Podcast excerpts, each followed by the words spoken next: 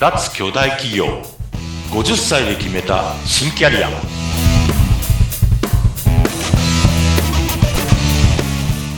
はい皆さんこんにちは。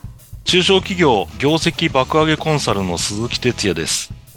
今日もよろしくお願いします。はいよろしくお願いします。爆上げコンサルタント鈴木さんのお相手をするのはフリーアナウンサーでポッドキャストインタビュアー船見育代です。よろしくお願いします。よろしくお願いしますはい。前回もいろいろお話を聞かせていただきましてもう大企業にいてですねもう大企業ならではの経験をたくさんしてこられた部下育成 HR 人事評価幅広く営業支援 いろんなことやってらっしゃったんですが今回は鈴木さんにまず何からスタートしたのかいろいろそこからお話聞かせてもらえますか？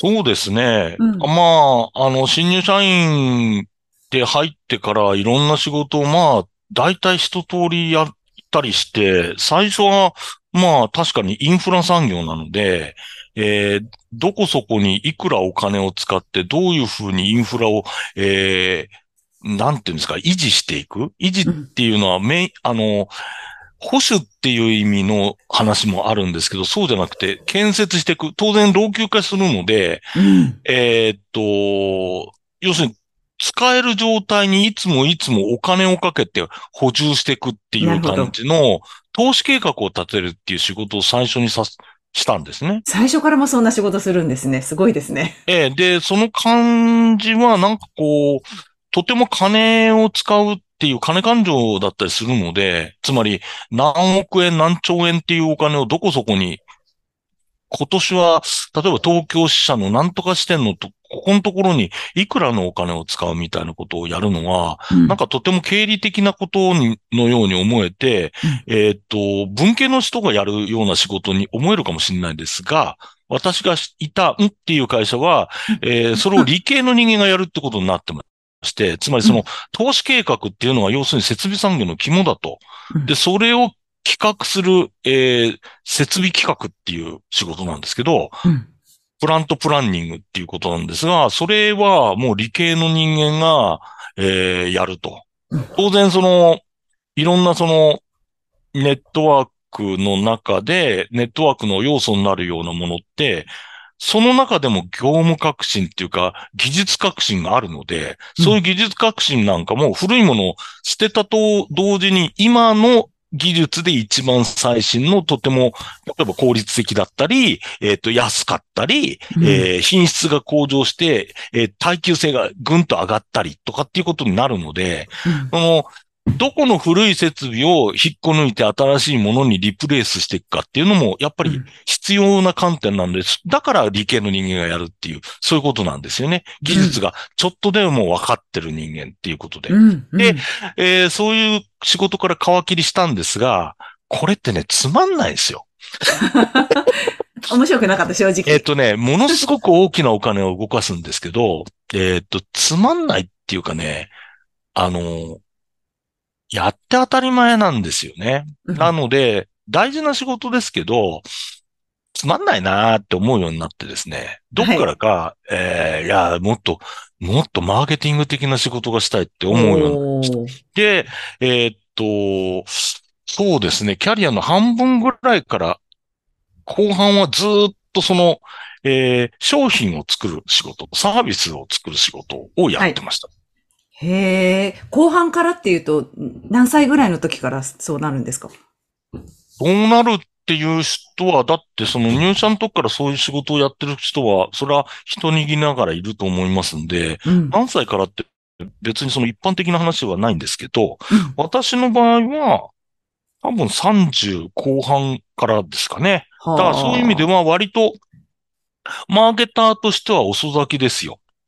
だってその時もう管理職になってたから。管理職になってからそういう、だから担当君の時にそういうこと仕事ガンガンやりたかったんですけど、ずーっと手を挙げててもそういう仕事やらせてくれなかったんですよね。他になんか需要となんか必要とされてたところがあったってことですよね。そうです。だだから今、もあの、最初に申し上げた設備企画みたいな仕事だとか、保全だとか、えー資材の調達だとかってとっても地味で、とってもエンジニアリング的な、えー大事なんだけど、まあ、面白くないな、みたいな仕事を割とやってました。うん。で、希望して30代後半からこちらのマーケティングの方に行くことができた。そうですね。で、うんある意味そこはもう N、あ、言っちゃった。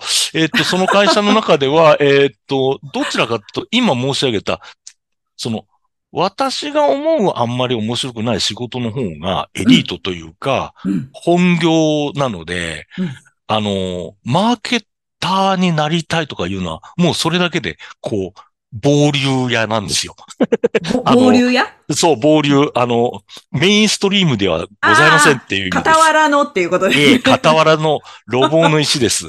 いや、なので石とは言いませんけど。そうなっちゃうんだ。そうで。す。だから、えーっと、ある意味、ま、なんか自分で、あの、こその会社の中の出世を諦めたタイミングと時を同じくしてっていううんん。じゃないんですけど、そういう、まあ、ある意味、暴流でも面白い仕事のがいいやって思えた時に、うん。えー手を挙げて、うん。えーそっちの仕事をぜひやらせてくれと。もう戻ってこなくていい設備の仕事はって言って、そっちに行ったのがうん、まあだから後半、30代後半からっていう感じです。ともすればね、まあそういう大きな企業に行って、まあはいエリートコースまっしぐらで行くっていう人も多いわけじゃないですか。そんな中でやっぱりこれちょっとつまんないよっていうことで30代後半で私そっち行くって、すごいや、そこも決断されたんですね、その時も。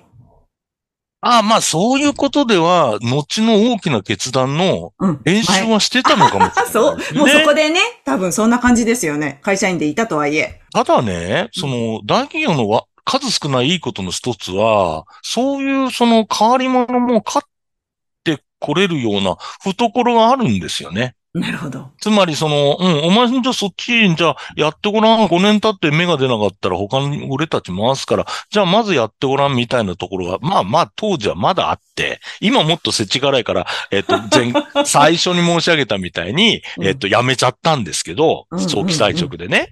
サービス開発の仕事を辞めるって言ったから辞めちゃったんですけど、当時はまだまだそういうところがあって、うん。あのーまあそういう会社的な文脈もあって私は生かされてたって感じもありますよね。ねえ、思い切ってある意味そこで人生の転機を一つ自分で作っていった。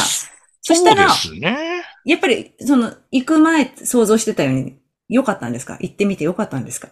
いやね、いや、じゃあ、例えば面白い話をしますけど、ある、あの、シリコンバレーのね、うんベンチャーキャピタルって、あの、要は、えっ、と、スタートアップにお金をつけてあげる人たちっているじゃないですか。うん銀行じゃなくてね。